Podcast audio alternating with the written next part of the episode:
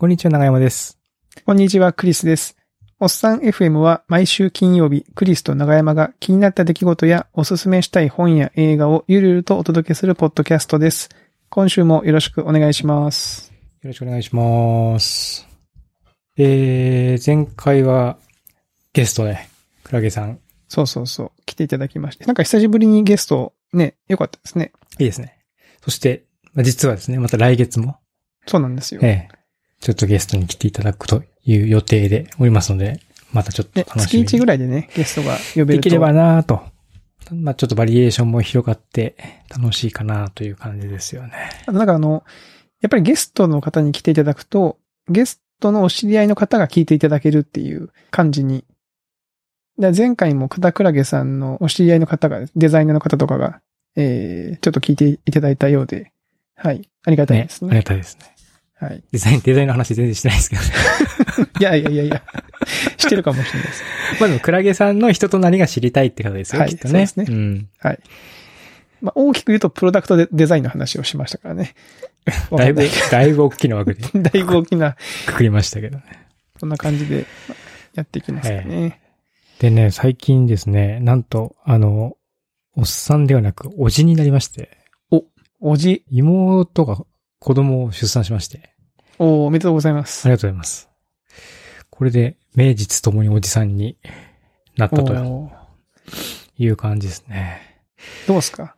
感じはなんかおじさんっていうの？まあ、住んでるとこ遠い、東京に住んでるんで、し、ちょっとこのご時世なんで、あのね、本当だったらね、ちょっと向こうに実際に東京行って、顔見たいななんて思うんですけども、ちょっとこのご時世なんで、まあ、もうちょっと落ち着かないと難しいかな、みたいな感じなので、こう LINE で写真が送られてきたりとかして。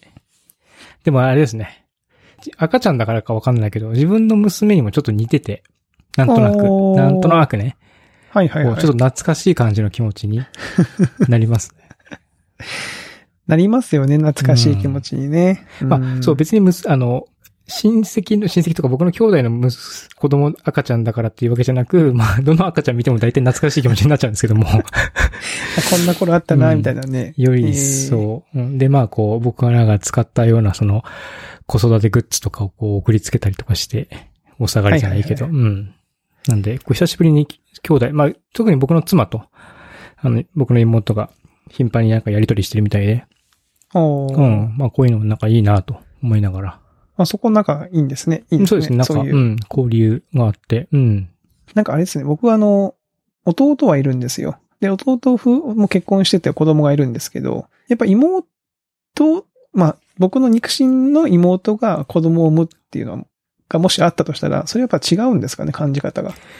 なんかまあ、そ、そう、僕はそこまで感じないんですけども、僕の親は、やっぱり娘が、まあ、は腹を痛めてっていうか、まあ、帝王世界なんですけども、ううん、実際にね、まあ、身をごもって産んだ子供っていう感じがあって、僕の子供よりも、なんかこう、まあ、思い、思い入れというか、思い入れって言わないのかな？なんつうんだろうね。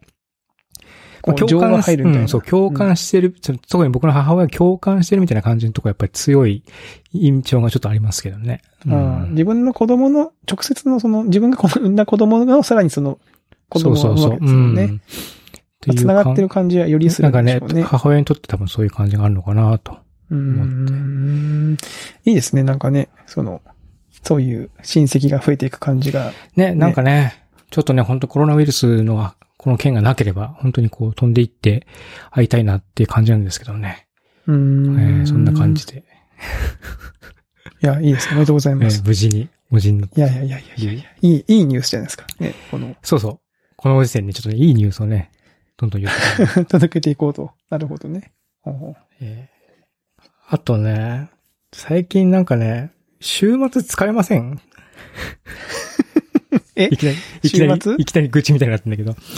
その、なんかさ、あの、緊急事態宣言とか、その、家に子供がいましたとか、お家で仕事しますとか、なんかちょっとリズムがね、崩れてる状態があって、で、最近ちょっとまあ、戻ってきて、今度、えーオフィスに、まあ僕はちょっとフリーランスなんですけども、お邪魔してお手伝いしてるみたいな感じなんで、お邪魔して仕事をするんですけど、そうするとまあ結構はかどるんですよ。どうしかというと、オフィスもまだちょっと全開で人がいるわけじゃなくて、人もいない、少なめだし、うんうんで、僕にとっては子供もいなくていいし、もうね、ちゃんとした椅子があるし、みたいな感じで、めっちゃ集中できるなと。てかまあ、今まで集中できて、できてない、生産性ちょっと下がってたんだなっていう感じだったんですけども、うん。でその時にこう、なんですかね。で、あと、あまり外出なかったのもあるかもしれないけど、その、基礎体力が落ちるのかわかんないけど、なんかこう、木曜日ぐらいになってくると、なんかこう、やべえ、疲れたな、みたいな。基礎体力が落ちてるのはありますね、これね。やっぱり。うんベースがやっぱ体力落ちてますよ。完全になんかね、うんそういう、あの、サイクルがあって、もう、なんか一日もた、もう一日持たねえみたいな 感じになっちゃってて、で、だから、土曜日の夜とか、もうちょっとなんか好きなことやってたのが、わあ、もうダメだと思って、こう、そういう時何するかっていうと、最近なの、なんかもう、俺は今日は YouTubing するって言って、YouTube をなんかもう、なんですかね、本当にザッピングするというか、全く目的なく、別に英語の、あの、英語のチャンネルとかね、僕、こうね、とても意識が高いんで、こう、サブスクライブしてるんですけども、そういうのも全く見ず、なんかうもう、ん。YouTuber とか、YouTuber の卵とかがこう、やってるような番組をこう、ビャーって見て、で、はいはいはい。で、まあ寝る前に、あ、無駄な時間を過ごしてしまったって言って寝るんですけども、無駄とか、無駄とか言ったら失礼だな。いやでもまあその、なんていうんですかね、消費する？もうとにかくはいはこう、消費コン側にテンツをね。そうそうそう。しかも何も考えずに済むような楽しいコンテンツを消費するみたいな。そういう感じのモードに入ってたんですが、しばらく YouTuber たちの動画を見ていったら、こう、むくむくと、こう、動画やりてえな、みたいな。なるほど。そこが入り口だったんですか動画やりたいな発言は。うん。ああそう。なんで、こう、やっぱやっぱり作りたい気持ちがこう、湧いてきて、うんうん。そこで。ただ、こう、別にその YouTuber にね、まあ、なりたいっていうわけでもないから、え？本当ですか？なりたい、なりたいんじゃないですか本当は。YouTube。ない、いや、もうちょっとね、大人なんで、これ、俺の気持ちはこれ何なのかなというのをもうちょっと自分なりにこう分析した結果、うん。その僕、ポッドキャストこれ、おっさん FM やってて、はいはい。で、これの音声の編集大体僕やってるんはい。ですけども、もう長山さんにも任せっきりで。はい。これが結構楽しいんですよ、僕の中で。その、あこう、まあ、いらないところ削ったりとか、まあ、お財布もそんなにこうド、ドラスティックな編集はしないんですけども、まあ、それでもこう、ちょっと間を詰めたりとか、あ相づちを消してみたりとか、なんか重複しちゃったなっていう内容をこう削ったりとかするのが、結構こう、なんかか木にカンナかけてるみたいな気持ちよさがあるんですよね。はいはいはい。確かにでも僕はだから結局こう自分が喋って編集前のソースはあんまちゃんと聞かずに編集後のやつだけ長山さんにやってもらったやつだけ聞いてますけど、やっぱ綺麗に丁寧に削れてますよね。そのいらない箇所が。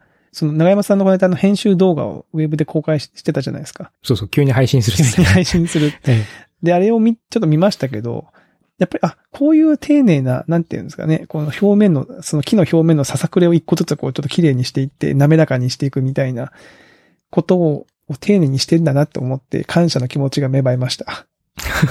ものすごく感謝の気持ちが芽生えましたよ。そう。ただね、あの、そう、別にその、気象と思いながらやってるわけじゃなくて、黙々と集中できる感じで楽しいんですよう。んで、そのこれ編集するのが僕もしかしたら好きなのかなと思って、だから動画を編集するのをちょっとやってみたい。おーなのを思って、えー週末、この週末、僕がその動画作ったところがあるんですよ。その毎日デイリーコーディングとか言って、うんうん。これプログラミングで絵を描いてアップロードしてるやつが、あれキャプチャー撮ってるの全部保存されてるんで、手元にも。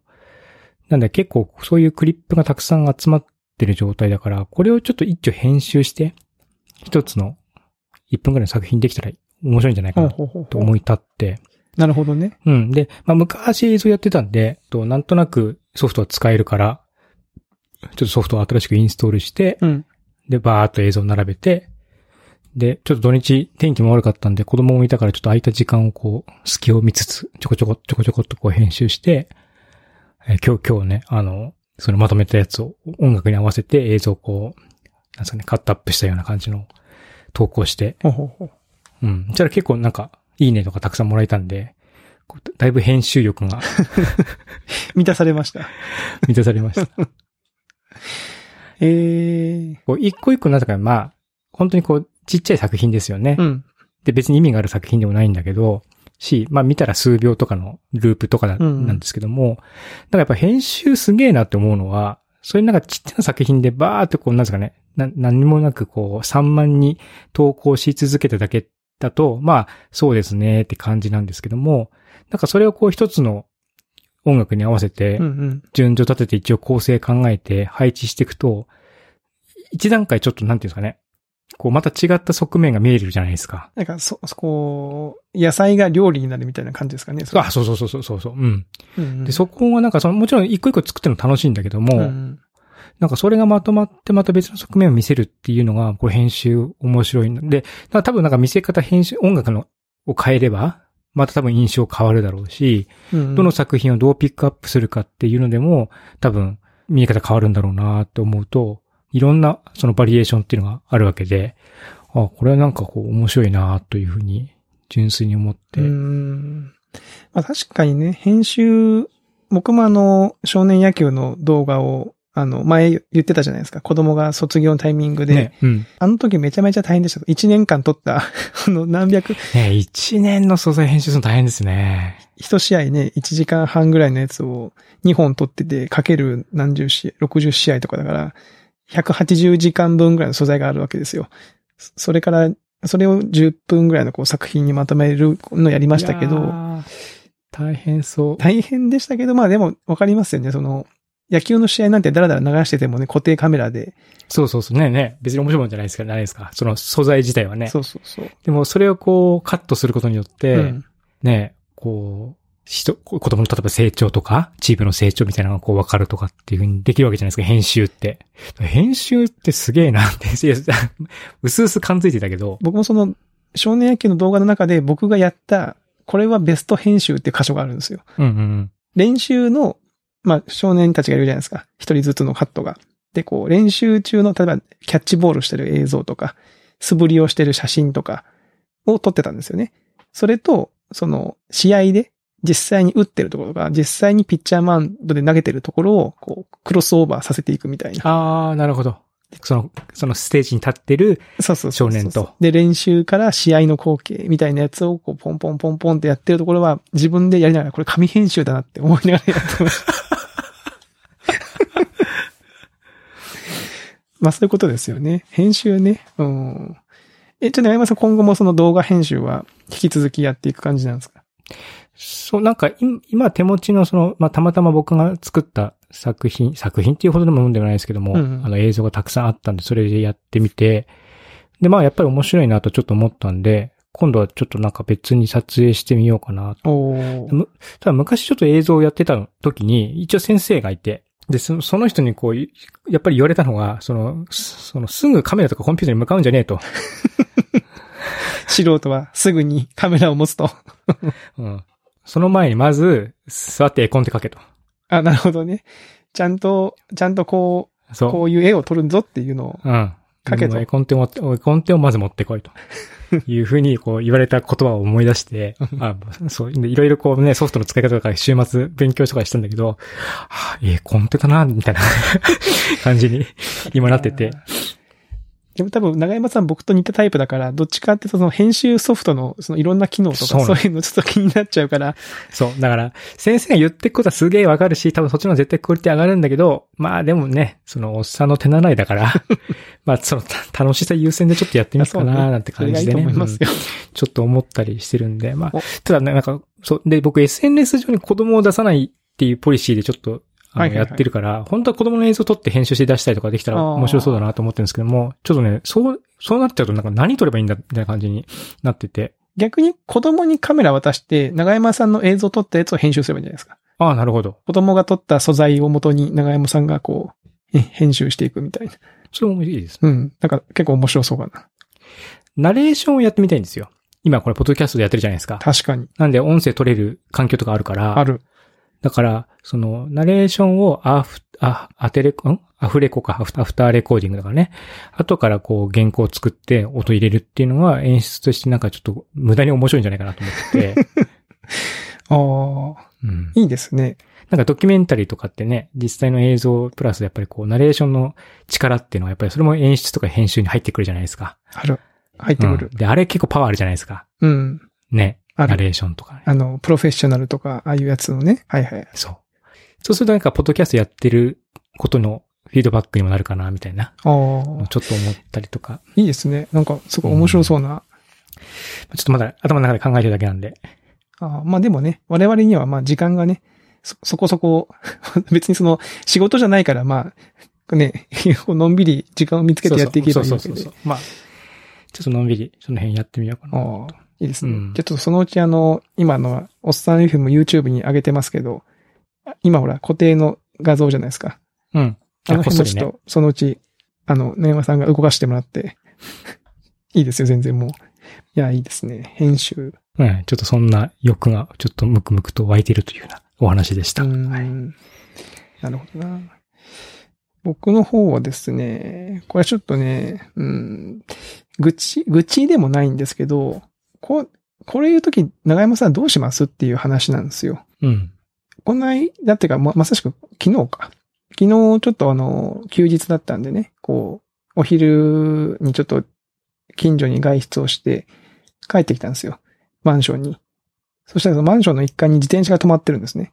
見知らぬ自転車が止めちゃいけないところに。おなんか、誰かが遊びに来てこう止めちゃいけないところに止めてるのかなとか思って、まあうちのマンションこういうのうるさく言う人がたまにいるからなーってちょっと気にしながら中に入ったら、オートロックの中に入ったら、オートロックのドアが、あまあ、あの自動ドアがちょっと開いてて、そこに若い兄ちゃんが立ってたんですよね。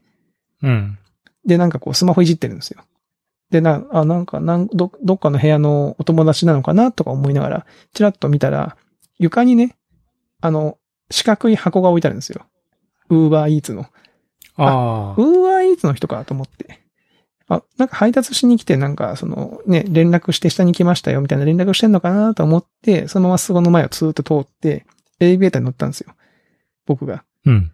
そしたらそのエレベーターの床にね、めちゃめちゃコーラがこぼれてるんですよ。で、その、うん。なんて、1階の方にこう流れていって、なんかその箱から、箱から点々点って出てますよ、かんっていう感じでこう、水滴が落ちていってて。うん。これ多分、察するに、で、ちょっとに、ほんのりマクドナルドの匂いもしたんですよね。うんうん。で、これ察するにこの、多分マクドのウーバーイーツを持ってきたお兄ちゃんが、多分そのジュースが中でこぼれちゃって、で、箱から多分こう出ちゃってたんですかね。で、それがこう、一回、そのエレベーターの中でジャーって出ちゃって、で、一回でちょっと連絡なんかしてんのかなみたいな感じだったんですよ。ああ。うんうん。いやーなんか、大変だなと思いながら部屋に戻って。で、夕方ちょっとまた外出の1型で、また乗ったんですけど、その床がびしょびしょのままなんですよ。ええで、ちょっとイラッとしたんですけど、うんうん。するする、それは。イラッとしたんだけど、でもね、僕、もし自分がその配達の兄ちゃんだった時に、これどうすんだろうなと思って。ねうんどう もし、だからこれはだから、住んでる人がね、気がついたら、まあその家のなんか雑巾で拭きゃいいんだけど、もし自分がその配達員の時にそういうことになったらどうすんだろうなと思って、ちょっと考えてたんですよね。いやー、難しいですねね。だから知り合いもいないわけだし、なんかね、どっかのピンポンすいません、貸してください、みたいなことも多分、やりにくいじゃないですか。うん、掃除道具持ってるわけでもないし、で、かといって掃除道具も、仮に持ってたとしても、そこガンガン掃除してたら、お前誰やねんってなったりする可能性もあるじゃないですか。なるなるなる。なるし、多分そのジュースがこぼれたってことは多分なん配達し直しとか、多分なんかトラブル扱いになるわけでしょあれ多分。うんうんうん配達中の。ね、多分その配達を待ってる人は、そんなことつゆ知らず、なんかジュースが来ないじゃないか、つって怒ってるかもしれないわけだし、うん。これなんか結構難しいなと思って。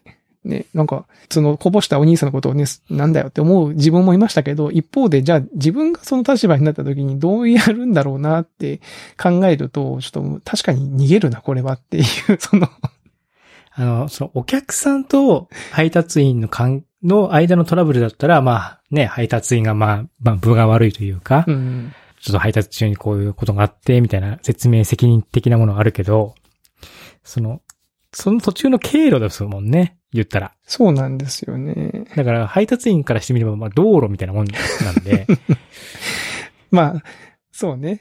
まあ めちゃめちゃマンションだけど、まあ道路なんでしょう。そうですよね。その家に届けるまでがね。うん。その利害関係としてそういう認識にやっぱなるからな。なっちゃうんだどうしようもねえな。うん。まあ多分まあ、うん。一回自分がやっちゃったら多分その、なんかあの時ようにね、拭けるぐらいのタオルとか雑巾とかを持つようにはするんでしょうけど、多分ね、若いお兄さんだったんで、そういう機能使う感じじゃなかなさそうだったんですよね。パッと見た感じ。いうんや、だからちょっと難しいなって思いながら、ちょっと、あの、まあ、ちょうど今日、今朝か。今朝はあの、管理人さんが来る日だったんで、えー、なんか掃除をしてましたけどね。中の管理人さんがふきふきしてましたけど。うん。なんか結構難しいなと思ったっていう話ですね。別に答えはないんですけど、なんかそういうトラブルの対処って結構難しい。あの、前ほら映画を見に行った時に、僕一人で映画見に行って、なんかめっちゃあの、ポップコーンとジュースこぼしちゃったっていう上映前に。なんかその、その時もね、結局僕その、ポップコーン一人で集めて、集めてなんかそしらぬふりじゃないけど、こうちゃんとゴミに捨てたけど、まあ床はびしょびしょなままなわけですよ。うん。まああんまやってると変わんねえなと思ったりもね、ししましたしね。うん。いやー、難しいね。水分難しいですよね。なんかね、割っちゃったとか壊しちゃったってそれはね、もう破損ってことだから、うん。それはちょっといきませんよって話なんだけど、濡れちゃった、ちょっと汚しちゃったっていうのは判断なかなか難しいところですよね。難いしいんですよね。うん。あのね、マクドナルドがね、これなんか別にマクドナルドの あの、悪口じゃないんですけど、うちら子供も含めると全部で家族5人いるじゃないですか、いるんですよ。で、あの、まあ、ハッピーセットとかあの、なんとかセットを頼むとジュースがこう4つぐらいつくわけですよね。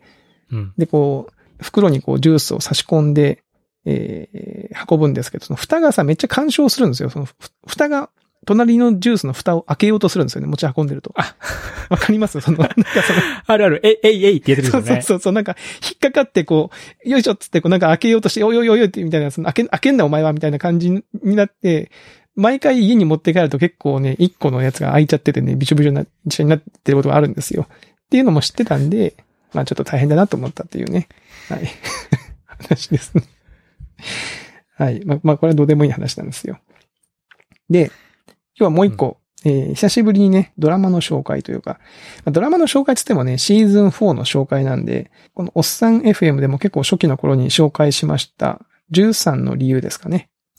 あ、覚えてます？ネットフリックスの。僕も途中まで見てみました。あの、実殺してしまった。その途中までっていうのは第1シーズンの途中？うん。第、え？シーズン1うんの途中か。シーズン1の途中。まだと、まだ途中だ。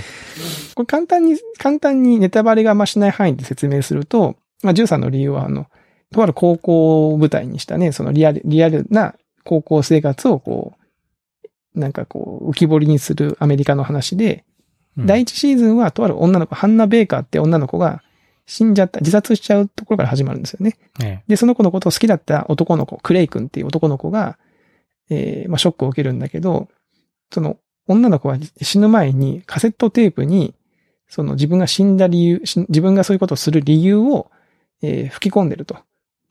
で、しかもそのテープがなんか7本ぐらいあって、えー片面に、その自分の友達、なんとかさんとはこんなことがあったみたいな、そのなんか独白が、テープがあって、そのクレイ君がそのテープをね、一気に聞けばいいものを、その1話ずつ、ちょっとずつ、ちょっとずつ聞いて、ねショックを受けて、そんな一面があったのか、みたいなことを毎回知るっていう。で、最終的にその子はなんで亡くなってしまったのか、死ぬ選択をしたのかっていうのが、サスペンスになるっていうのが第一シーズンなんですね。はい。で、第二シーズンは、まあ、裁判になるんですよ。結局その女の子が死んだ理由がとある事件に絡んでて、そのことに関する裁判みたいな話になるんですよね。その悪いことをしたやつをみんなでこう責めるんだけど、悪いことしたやつは悪いことしたやつのこう言い分とか立場があるみたいな話なんですよ。で、えー、第3シーズンはその悪いことしたやつは同級生っていうかその同じ学校の子なんですけど、その子をまた巡る話で、ちょっと郊外の子も含めてになっていくんですけど、第3シーズンでまた人が死んじゃうんですね。あ、さらに人が死ぬ。またそうなんですよ。この高校どうなってんねんっていうね、その、毎回死んでるぞ人がっていう感じなんですけど、亡くなっちゃうんですよ。で、その死をめぐって、なんで、えー死んでしまったんだっていう、まあ、サスペンスなんですよ。で、今回第4シーズンなんですけど、第4シーズンさすがにね、こう、人が死にすぎちゃったのか、もうね、まずその登場人物たちがみんなもう心にトラウマを背負いすぎてるんですよね。その、もうなんていうか、すげえこの負の、負の状態から始まるんですよ、みんな。うん。と特にね、主人公のクレイ君って子は、まあ、いわゆるオタクな感じの男の子で、もともとそんな、その、なんていうの、その、強い感じの子じゃないのに、こう、背負いきれない使命感とかを背負っちゃったもんだから、もうおかしくなっちゃってるんですよ、もああ、この3シーズンの間にだいぶ辛いことがあった。感じですもんね。そうそうそう。辛いことが起こりまくりで、で、結局その、第4シーズンね、テイストで言うとね、ホラーなんですよ。ホラー？ホラーなんですよ。なんかね、びっくりしますよ。なんか、結構ホラーですよ。なんか、驚かせようとしますしね。なんかお、お化け的な感じの演出もあったりするし。え、お化け的な演出？まあ、お化けっていうか、まあまあ、まあ、その、なんていうか、人影がふわーみたいな感じ？ね、なんていうかね、こう心にトラウマを背負ってるから、みんな妄想を見るんですよね。幻想を見るんですよ。その、やばいな、なんか。で、こうなんか死んだ奴が生きがい、その、そこの辺にいるように見えたりとか、話しかけてきたりとかして、もうやばいでしょ。ょ。なんていうかね、その、まあ、面白くないことないんだけど、脚本がね、その、もともとはその高校生の、なんていうかこう、リアリティというか、うんそうですよねうん、うんなんかその、今の生きる子供たちのリアルをかいつまんでやるみたいな話なのに、第4シーズンね、リアル度がだいぶ下がってる気がするんですよね。なんかね、ストーリーがだいぶ破綻してるような気がしていて。なるほど。これ何の話なのみたいになってるね。うん、何の話なのって思うし、その登場人物の、まあ、例えばですよ。みんなでキャンプに行くシーンがあるんですよね。あの、高校生活最後にみんなで山にキャンプに行って、なんか思い出作り、まあ、修学、日本でいう修学旅行みたいな、うん、体験学習みたいなやつがあるんですけど、なんかね、やたらと楽しみにしてるんですよ。あ、それ行くのに、行くのを。で、たかだかキャンプだから、別にい行かなきゃいいじゃんなんだけど、なんかもう行か、行かなきゃいけないんだみたいなことを言うんだけど、いや、お前らそんなキャンプに行きたい年でもないだろうみたいな。で、大体あの演じてる方たちは、大体そのね、高校生の方を、大体こう20代とか、ね、30手前の方が演じてるんで、見た目は大人なわけですよ。うんうん。がなんかそのキャンプに行く行かないとかっていう話をしてるのが、まずちょっと滑稽な一つと、キャンプに、その主人公のお母さんが同伴するんですよね。そのえ、クレクレイ君のお母さん、え、お母さんが一緒に来る？珍しいですね。引率者っていうのあ、あ引率さ、そうそうその、保護者代表的な感じの？あそうそうそうそうあで、普通の感覚でですよ。お母さんが来てる人、あんまりいじめなくないですか？いじめんのか？なまあね。だって、お親がいいんで、親が。うん。リスク高いですよねリ。スク高いでしょうん。なんか結構ね、周りの子がね、そのクレイ君にガンガン行くんですよね。あの結構、結構どころかね、だいぶ行って、なんかその途中宝探しゲームやるんですけど、みんなで。その宝探しゲームでみんな誰かいたずらをして、なんかみんな山の中で迷子になっちゃうんですよ。山にこのな、なんていうの、オリエンテーションみたいなのがあって、こう宝をみんなで探すんだぞ、つって、こう二人一組になって行けって言うんだけど、そのアメフト部のやつが悪さをして、その地図を入れ替えちゃって、偽物の地図を渡しちゃうんですよ。で、結構こう、うろうろするんだけど、で、結構夜中に帰ってきて、なんかもうトラブル続けて帰ってくんのに、なんか、なぜかその引率者はそれに対してノータッチで、最後なんかみんなでキャンプファイヤーで思い出を語るわよとかって言ってたりするんですよ。これは何、何を見させ、見させられてんだ俺はって思う。なんかもっと大事になるだろうって思うんですけどね。なんかそのへ変な違和感がずっとこう続く。なんかね、面白くないことないんだけど、没入できないなんか違和感がね、ああ。ちょっとこう、ふと我に返っちゃうみたいなう感じなんん、ですね。なんなんだろうな。なんかストーリーテリングがちょっと今一つなんですけど。で、まあもうもう一個ね、ポイントがあって、あの、これは全然ストーリーに関係ないんですけど、今回その主人公の子が心を病んでるってことで、カウンセラーが登場するんですよ。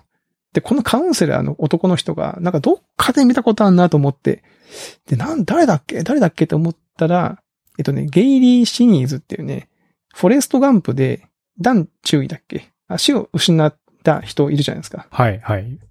あの役者さんだったんですよ。ええあの役者さん今こういう感じかと思って。確かにあの後その、なんかアメリカのドラマの方に出てて、なんか CSI だっけ？あの、科学捜査のやつとかに出出てたのは知ってたんですけど、あ、はぁーと思って、なんかすごい懐かしい気持ちになりました。はい。なんであの、ちょっとホホラーテイストと、あの、フォレストガンプ好きな人は見てみるとね、いいと思いますね。フォレストガンプ好きな人、え、好きじゃないですか、フォレストガンプ。まあ。 Run、うん Forrest run っていうやつ。うん。え、これ他に何出てんの？スネークアイス。あ、そうそう。ゲイリーシリーズ一時ね、映画いっぱい出てましたよ。スネークアイズとか。キャプテンアメリカウィンターソルジャーのナレーター。あ、声の出演か。ゲゲイリーシリーズ多分その、昔の方ミッが、ショントゥーマーズ。あ、そうですね。顔わかります？この顔。見覚えありますか？うん。今見て、あ、この人か。パッパーっと思い出、ああ、この人だと。そうそうそうそう。はい。まあ、そその方が今、こんな感じでっていう。うん。はははは。なんかね、すごい懐かしい気持ちになりましたね。はい。っていう。ちょっと、なんだちょっと、ちょっと今見るのサボってるから。でもそうなんですよな。なんでサボってるかっていうと、こう、ちょっとなんか暗い気持ちになるんですよね。あの、シーズン1でも、やっぱりこう、人がね、若い子が亡くなっちゃったって話だし、その、また主人公がね、ちょっとこうね、あーって感じなんですよね。あのね、主人公の行動がね、ややこしくしてるんですよ。うん。自体を。そう。それがね、なんかね、こう、イラッとね、しちゃうことがあって、なんかちょっとね、やめてますけども、まあシーズン4まで行って人気あるんですね。一応これが最終シーズンで言ってましたね。一応みんながその高校卒業するところまでやるぞって。多分シーズン1がめちゃめちゃ人気がね、出ましたからね。テレビシリーズ、やっぱ、どうしてもシーズンがね、重なるとね、そうなんですよ。そっちか、みたいなね。うん僕もこうね。見て、シーズン4見て、あれって思ったけど、まあアメリカのドラマのシーズン4って大体こんな感じだなっていう、なんかその、なんか結論になりつつあります。うん。うん。まあでも一応ね、最終シーズンって言ってて、アメリカのドラマで一応そのシーズン最後まで撮って、人気があったら次のシーズンも更新するぞっていう感じの作り方をし市場のやつは結構してるじゃないですか。ええ。そうすると何が起こるかっていうと、その、毎回毎回その次のシーズンへの引きを作って終わるけど、次のシーズンが作られないっていうことがたまにあるんですよね。ありますね。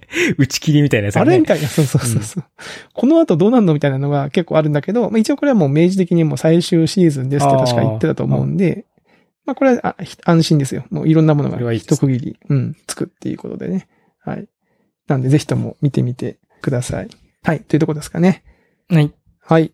えー、では、えー、今週はこんな感じですかね。引き続き、はいあの、お便りですとか、うんえー、感想等々、えー、つぶやき等々お待ちしておりますので、よろしくお願いします。はい。はい。では、えー今週のおっさん F、まあ、このあたりというところで、えーまた来週お会いしましょう。さようなら。さよなら。